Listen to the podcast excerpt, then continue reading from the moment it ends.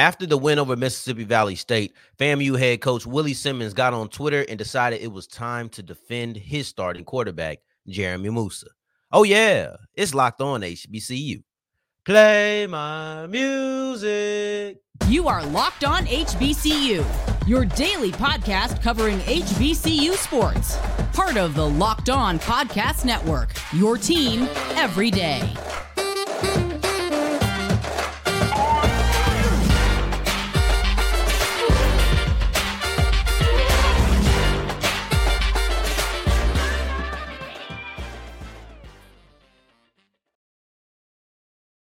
What's going on, family? Welcome back to another episode of the Locked On HBCU podcast, your number one daily one stop shop for everything HBCU athletics. Monday through Friday, part of the Locked On Podcast Network, your team every day. And I, of course, am Darian Gray, aka the Mouth of the South, Texas Southern alum and former TSU Herald Sports editor and current contributing writer at USA Today's Saints.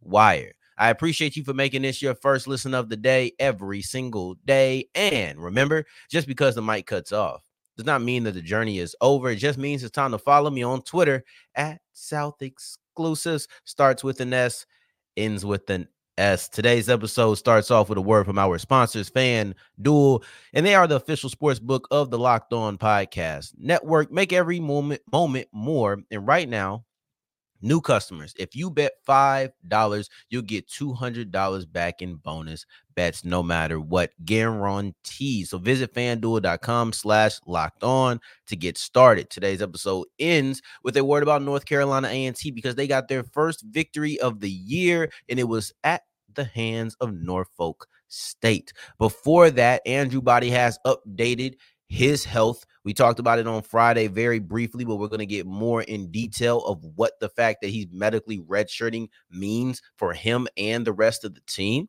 Now, Jeremy Moussa, FAMU quarterback, somebody that's been heavily criticized. I love the way that Willie Simmons hopped on here and defended his guy. Now, this is one of the reasons that I would love to play for Willie Simmons, right? And I understand that coaching has a lot to do with understanding the game, play calling, X's and O's, things of that nature. I get it, right? But there's also a human aspect to being a coach and the ability to build a relationship, whatever that relationship looks like. It doesn't mean being buddy buddy. It doesn't mean going out for drinks after the game or on a random Thursday. It doesn't mean any of those things. What it means is how do you fortify a relationship with your team? And for Willie Simmons, it seems to be he's the guy who will ride for his team. He'll ride for his players, right? And you know he has your back. That seems to be the relationship that he has with them. And that's what I want to play with. You know, former University of Arkansas Pine Bluff, offensive tackle Terron Armstead. He's played for the Saints, he's played for the Dolphins. And he compared his two coaches, Sean Payton and Mike McDaniels, recently. And he was talking about how Sean Payton was feared. And while Mike McDaniels is kind of like one of the guys, both of them were loved, but it was the type of relationship that you formed. It's the connection with your players, the reason they get behind you. And for some, it's fear. Like to me, I feel like from the outside looking in with Bill Belichick, it's the aura of success. You you do so much with this Patriot way, and that's why other people who try to go do the Patriot way in non-Patriot places, they don't get the same buy-in because they don't have the same success record, right? For Willie Simmons, it's a guy who is loyal, and that's what I appreciate. And he's seen it. I've seen it with Kamari Stevens in the offseason. I've seen how that happened. I'm seeing it now with Jeremy Moussa because people are commenting about Moussa. Let's read the tweet because he hopped on Twitter about it. it. wasn't in a press conference or anything. His tweet said, I'm not in the least bit concerned about what anyone says about Jeremy Moussa. We embrace the passion from the critics, but he has earned the right to lead us, and leaders must be allowed to work through their mistakes, and he will. Now, maybe we'll get into what those mistakes and the FAMU offense and all of that at some point during the week or some other point if they, if the you know the inconsistencies kind of continue. Maybe we'll get into those later. But right now, we're only here to visit the defense of Jeremy Moussa, and I appreciate it so much. Now, everydayers, you know how this goes. If the whole segment revolves around a quote. We're either going to read it two times or we're going to break it down. And we're going to break this one down because I thought it was great. And like I said, this is one of the best features of Willie Simmons outside of just the knowledge of the game, the loyalty. I appreciate it. So let's read this. I'm not in the least bit concerned about what anybody says or anyone says about Jeremy Moussa. So first and foremost, stating it right there, and it's an exclamation point after the, afterwards, if you care. Setting the tone immediately. I know people are talking, but for us, for me, that doesn't matter. You go into we embrace the passion from the critics, but he's earned the right to lead us, and he's correct. He's not telling you to stop talking. He gets it. He gets it. And that next sentence is really going to say it, but he gets it. But at the end of the day, this is our quarterback. Matter of fact, he followed up this tweet or the the uh the attachment, the image, the media, whatever you want to say it, right? He had the meme of that's my quarterback by Terrell Owens. So he, he gets it though. But this is the guy that I'm riding with. And at the end of the day, we can have complaints about the way that Moussa plays. We can, I get it. I'm not telling anybody to stop saying it either. But if anybody is calling for Moussa's job, I don't know. We can call for him to play better, but his job, who are you going to get? I mean, is there a question of whether or not Jeremy Moussa is the best quarterback on that roster? If it is, please inform me because I didn't know that was in question. Because at the end of the day, he's earned the right to lead us. And he's right. He was a SWAC preseason offensive player of the year. I'm not saying he's lived up to that all the way. He's had his moments, he's had his ups and downs for certain. But the idea that he didn't earn the right, come on, let's let's just be let's be fair about it. And then the last sentence. And leaders must be allowed to work through their mistakes, and he will. That might be the most important sentence of this whole thing. He said, anybody who's criticizing, there is some credence to it. Like, like it does make sense. Don't get me wrong. That's what he said. Leaders must be allowed to work through their mistakes. He's not coming on here and defending his guy and acting like he's been perfect. But at the end of the day, he will get better because leaders are allowed to work through these problems and he will. We trust in him to be able to do those things. This is important. It's not saying that what you're saying, if you're criticizing him, just isn't correct. He's not saying that you're not seeing these things. He's he's holding him accountable. He's holding Jeremy Moussa accountable while also defending his guy in a strong manner. I don't care what anybody says about him. That's our guy. He's going to get better. I like if I just had to sum it up, that's it. I don't care what you say because that is my guy and he's going to get better. Period. You know, and I, I loved it. A complete breakdown, honest breakdown. Didn't just sit here and just shoo away any kind of concern. It's real. Things have been going wrong, but Jeremy Moussa is a SWAC preseason offensive player of the year, and we trust in him to be that level of a player. Period. I loved it. I loved it. I loved it. I loved it. You know, um, for me, he does have to get past these lows. I do believe that FAMU has to be able to develop a little bit more of a 60 minute offense, right? And I know that Coach Willie Simmons feels the same way. And like I said, we might break this down at some point, not today, but we might break it down. Overall, I just want to say that Willie Simmons, the way that I've watched him de- defend his players is admirable and is probably one of, if not my favorite aspect of him. Let's not forget, these are humans, especially talking about college. These are kind of kids, like these are young people. And the way that he defends them, I know that they want to play harder for him because of that. So I appreciate that. But as we move forward, we have a player who is done for the year. So Andrew Body has uh, he has accepted or chosen probably to go with the medical red shirt route. We'll break down what that means for him, how we got here, what this means for Clarence McKinney, what this means for Chase Wilson, everything as we continue with Locked On HBCU. Today's episode is brought to you by Athletic Brewing. And now for our game changer of the week, and that is Kenji Christian because his strong running moved the Aggies, the North Carolina A&T Aggies, into the win column for the first time this year as they defeated Norfolk State had a couple of explosive plays that we'll get to later in today's show. But that's just like Athletic Brewing, who they've changed the game for non-alcoholic beers. And you can put some of your favorite non or some of your favorite alcoholic beers toe to toe.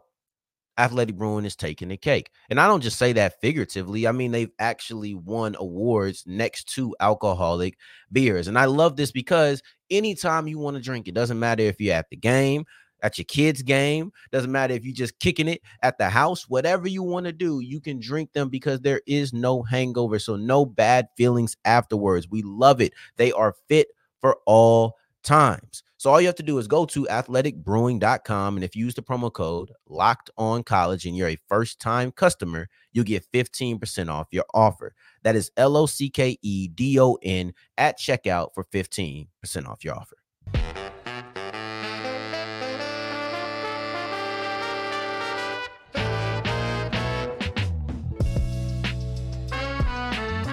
As we continue rolling on today's episode of Locked On HBCU, I appreciate you for making this your first listen of the day every day. And remember, on Friday, we're still live 10 a.m. to noon central, college football kickoff live every day or every Friday, 10 a.m. to noon central. And it'll still be on the YouTube page and podcast page afterwards if you aren't able to catch it when it's live.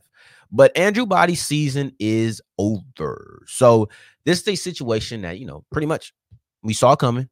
I thought the writing was on the wall. I thought it was relatively obvious. And I think we discussed this. Oh, was it Wednesday? Maybe Tuesday, Wednesday, one of those. But Andrew Body was supposed to give an update on his health on his social media. Like that's how it was supposed to go. It wasn't going to come through the team, it was going to come directly through Andrew Body. And once that was the case, I kind of knew it was over. In that moment, I tried to talk myself up that maybe he was going to have a miraculous comeback type deal, but I knew it was over. This is the situation that you should have seen. When when Mason Smith texted me, hey, this it happened, right? Because I didn't catch it right away. He informed me of it. He was like, hey, my body's gone or body's redshirting. I said, as expected. That was the first thing I said. Then we moved on to other things, but as expected, because that's what I thought was going to happen. Once you said, oh, yeah, body's going to tell it. When a when a player's going to announce his own medical designations, I have absolutely no optimism in any of those situations. So let's look at what the rules for a medical red shirt are before we move into this. Because that's what he decided to do. So you must suffer an injury that is deemed season ending, quote unquote. That's for some reason that's in air quotes, um, or in quotes. Their injury must occur before the halfway point of the season. He definitely did that. He only played the first game. And then must not participate in more than 30% of the season's games. Cool. Not going to do that either. So, as I said, this was expected. He checks the boxes. I guess this is a season ending injury. I don't know too much about it. Um, it's clearly the correct call. From what I heard a couple of weeks ago, and there was some there was some medical or there's some some some uh, doctor visits that had to come after that. So there's more information. I'm not trying to say that this is the exact situation, but from what I understood a while ago, I didn't think surgery was on the table. I didn't think that um I wasn't sure how long it was going to be, but I definitely knew that medical red shirt was there. And I felt like it was going to be an extensive rehab process to where if he could come back, it wouldn't even be worth it. He'd already missed three games. I thought maybe he'll miss another month, or he's already missed three games at this point. But um, he had missed two up to that month. No, he's missed four games now at this point. Yeah. So he already missed two games at that point, and I kind of felt like another month was going to be there. So you're talking about a six, seven week injury, and that's maybe pushing it back or pushing it up, I should say, where all injuries have a range, tear to here. That's what it is. And I was talking on the earlier side with four weeks. So I kind of felt like this was going to happen. A seven, between six to eight, nine weeks of rehab and all of that. I, at that point, you're at the end of the year. There's no need to come back. This is a medical red shirt year. So it made sense. So where do we go from here? Well, body gets healthy. That's clear. You have three entities in this that I'm gonna look at. Andrew Body gets healthy. Move him over to the side. That's all that he's worried about at this point. Now you get to TSU and Clarence McKinney. I'm gonna put them together because really it's Clarence McKinney. I don't know what TSU does. You got to make it without body, right? Whatever. That's what next man up. Clarence McKinney, I believe, is coaching for his job now. Because I already felt like he was coaching for his job. I already felt like there was pressure on him to succeed this year. It just just felt like it had to be. Yeah, you got hot last year. You won some games, but you're supposed to be a contender this year. And I felt like you had to do something. Now, the question becomes for the higher ups how much of a leash are you going to give a coach who just lost his starting quarterback? To me, I'm not looking for the same level of success. TSU ceiling comes down without Andrew Body. Reasonably, that's what happens. His ceiling or their ceiling comes down without Andrew Body. So I'm not expecting, oh, if you don't make the SWAC championship or you're not a game away from the SWAC championship again, we got to get rid of McKinney. But you got to show some life and not against teams like Lincoln from California. You got to show some real life. You got to get out there and fight. You got to show that you are a coach who isn't dependent on body. And I'm not saying that he is. But if you already have pressure and you have certain expectations, and then your starting quarterback goes out, of course, those expectations are lower. But I'm not looking at the game or looking at the season with a blindfold and acting like it's not happening.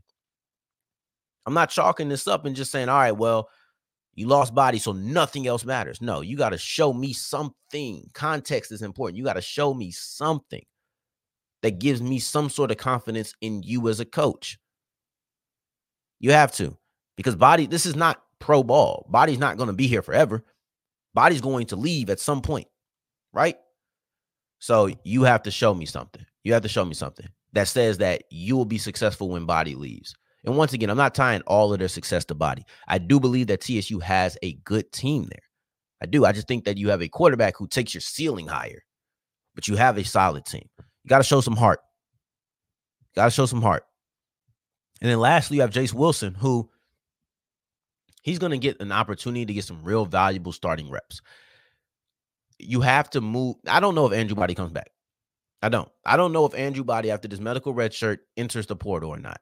Some could argue a medical red shirt isn't the time to enter the portal, but I don't know if what he's going to do. I think it's a possibility that he leaves. I do.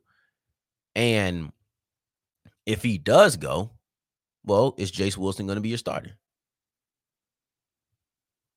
Maybe, but he has to show it. So now you're auditioning. Now you're having to keep the team afloat. I'm talking about Clarence McKinney and what he has to do, but you also have to do it too. Now, I'm not saying that your job is at jeopardy, obviously, but if you can showcase that you are a starting quarterback in the SWAC, then everybody's going to feel a lot more confident. And honestly, Clarence McKinney probably keeps his job.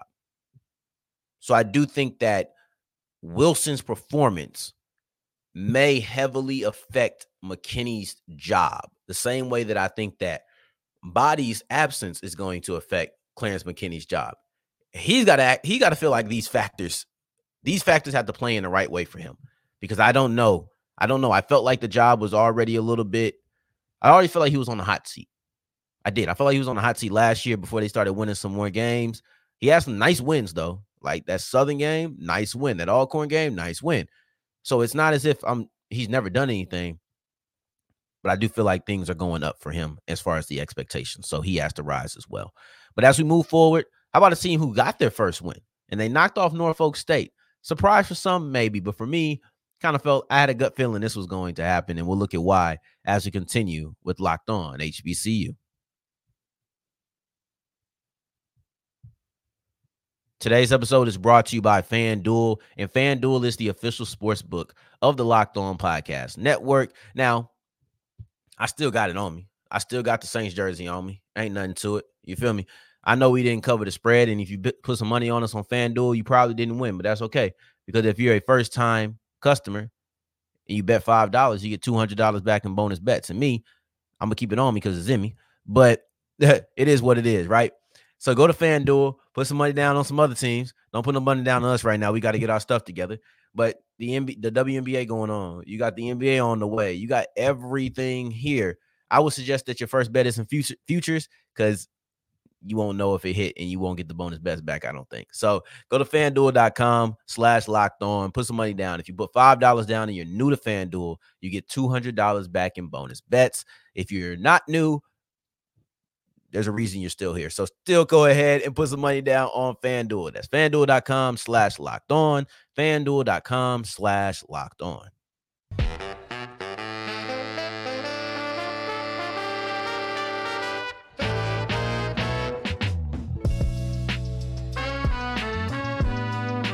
As we're wrapping up today's episode of Locked on HBCU, I appreciate you for making this your first listen of the day every day, making it all the way to segment three, and I thank you two times for that. North Carolina A&T leaned on their strength to beat Norfolk State. Now, I felt like Norfolk State has had a couple of nice wins. They beat Hampton, didn't see that one coming. Right, they beat Towson. Like they had some nice wins, and then they go and play North Carolina A&T, who hasn't been able to do a doggone thing for real offensively. They haven't. And what do they do? They lose that game. Like, it, and you know what? I kind of had a feeling. I kind of felt like I gave them the kiss of death when I came on here and talked about them, because when they lost to Virginia State, I was like, nah, whatever. Then they lose to, or then they beat Hampton. I'm like, oh, okay. But I don't think I said anything about that one. Then they beat Towson. I'm like, okay, a CAA opponent. Okay, let's see what's happening. And then they lose this game to North Carolina A&T. And it's just, I had that feeling. I just had that feeling coming into this this week that Norfolk State was going to lose this game. And you know, if you're a Spartan, the one bit of uh optimism, I guess, silver lining maybe, is that you should probably win next week because that's how you're going. Lose, win, lose, win. Wait, lose, lose, win. Oh, you're five games in. So lose, win, lose, win, lose. Now win. That's how your pattern is going to go. So if you want a little bit of optimism, there you have it. But overall, North Carolina A&T, they just leaned on the run because that's what they do. You know that's what they do. They're coming to run the ball, period. Every single week. They're going to run the ball to the point where if you get up on North Carolina A&T, you're going to beat North Carolina A&T because I don't know if they can pass the ball. They struggle to pass the ball. But excuse me. They leaned on the run more in this game than they did any other game outside of UAB. And in that UAB game, they said coming into the game, they made a conscious effort to run the football because that's what we feel like we have to do in these games against FBS competition. You got to run. So they made the conscious effort to run the ball all day long. 41 attempts in that game. They haven't come up to that in the other games in between, but this week they got to 41 yet again. And also, they had their first 100 yard rusher this week. They actually had two of them Kenji Christian, Kevin White, both toppled a or topped the uh, 100 yard marker. The first time that anybody has done that this year, and they had two. How many passes did they attempt? 10 passing attempts for freshman quarterback Kevin White who was also one of the 100 yard rushers. To put that in context, not only was he a 100 yard rusher, clearly he had more running yards than he had passing yards. He also had more rushing attempts. He had 11 compared to 10 passes. They come to run the ball, period. There's no question about it. There's no debate about it. There's nothing else to talk about when it comes to this. They're running the football down your throat, and it's about if you can handle it. If you can't, then you can't, and you're going to lose this game. Same way Norfolk State ran this game 41 attempts. You had 200 yard rushers. You had barely any passing uh, attempts. Like even the, the quarterback ran more than he passed the ball. So the blueprint is there and it's cl- it's crystal clear. But sometimes you can't do it. Sometimes you have a player like Kenji Christian, who in my opinion has played really well this year. Right? You look at his numbers, he's he's they haven't played well, but he's gotten his in a couple of games this year. Oh, by the way, the 10 passes, the lowest since UAB. They came out with a point to prove. And if you don't get a lead on them, if you don't force them to pass, you you're you're doing yourself a disservice if you never force North Carolina A&T to pass the ball. But it's not even just so much how much you ran, it's about how well you ran the ball. So you had Christian, you had White, and you had Wesley Graves, who were the three leading rushers. And each of those three had a run of over 20 yards. So an explosive play. And all the touchdowns were through the ground or on the ground. Three of them were long plays, had a 65 yarder, a 34 yarder, and a 40 yard touchdown, all on the ground. A couple of those feel like they should be passing touchdowns. Should be a 40 yard passing touchdown, a 65 yard passing touchdown. But instead, you had a 65 yard touchdown on the second play of the game. North Carolina A&T leaned into their ability to run. So when we know the offense is going to run the ball, and that's the case, and you do it well, maybe North Carolina A&T is a tough team to beat. Norfolk State tried to come back at the end. It was too, it was too late at that point. You missed two point conversion in the fourth quarter, and they just never got the ball back because they know how to run the football. Everything comes down to run, run, run, run. Christian run, Graves run, White run. And I wonder what the quarterback situation will look like next week because they only played one QB, but last week they only played one QB, and it wasn't Kevin White. So we'll see what it looks like. Maybe White's ability to run the ball, and the fact that I know that's what they want to do because we just spent the what last five minutes talking about how North Carolina A&T wants to run. Maybe he'll end up being the starter going forward because he's an aspect or a, a threat in that aspect of the game as well. But I hope that I'm a threat on on the podcast. I don't really know what that means, but it's provocative and it keeps the people going. And hopefully it keeps you coming back every single day, making this your first listen of the day because I do appreciate it. Thank you for that. I really do. And on tomorrow's episode, we'll be back with our actual game of the week because I wasn't able to catch it this weekend, but I will have Grambling versus PV coverage for you tomorrow. Tomorrow, I'll see you tomorrow. And until next time that we hear each other, family, take care, stay blessed. Peace.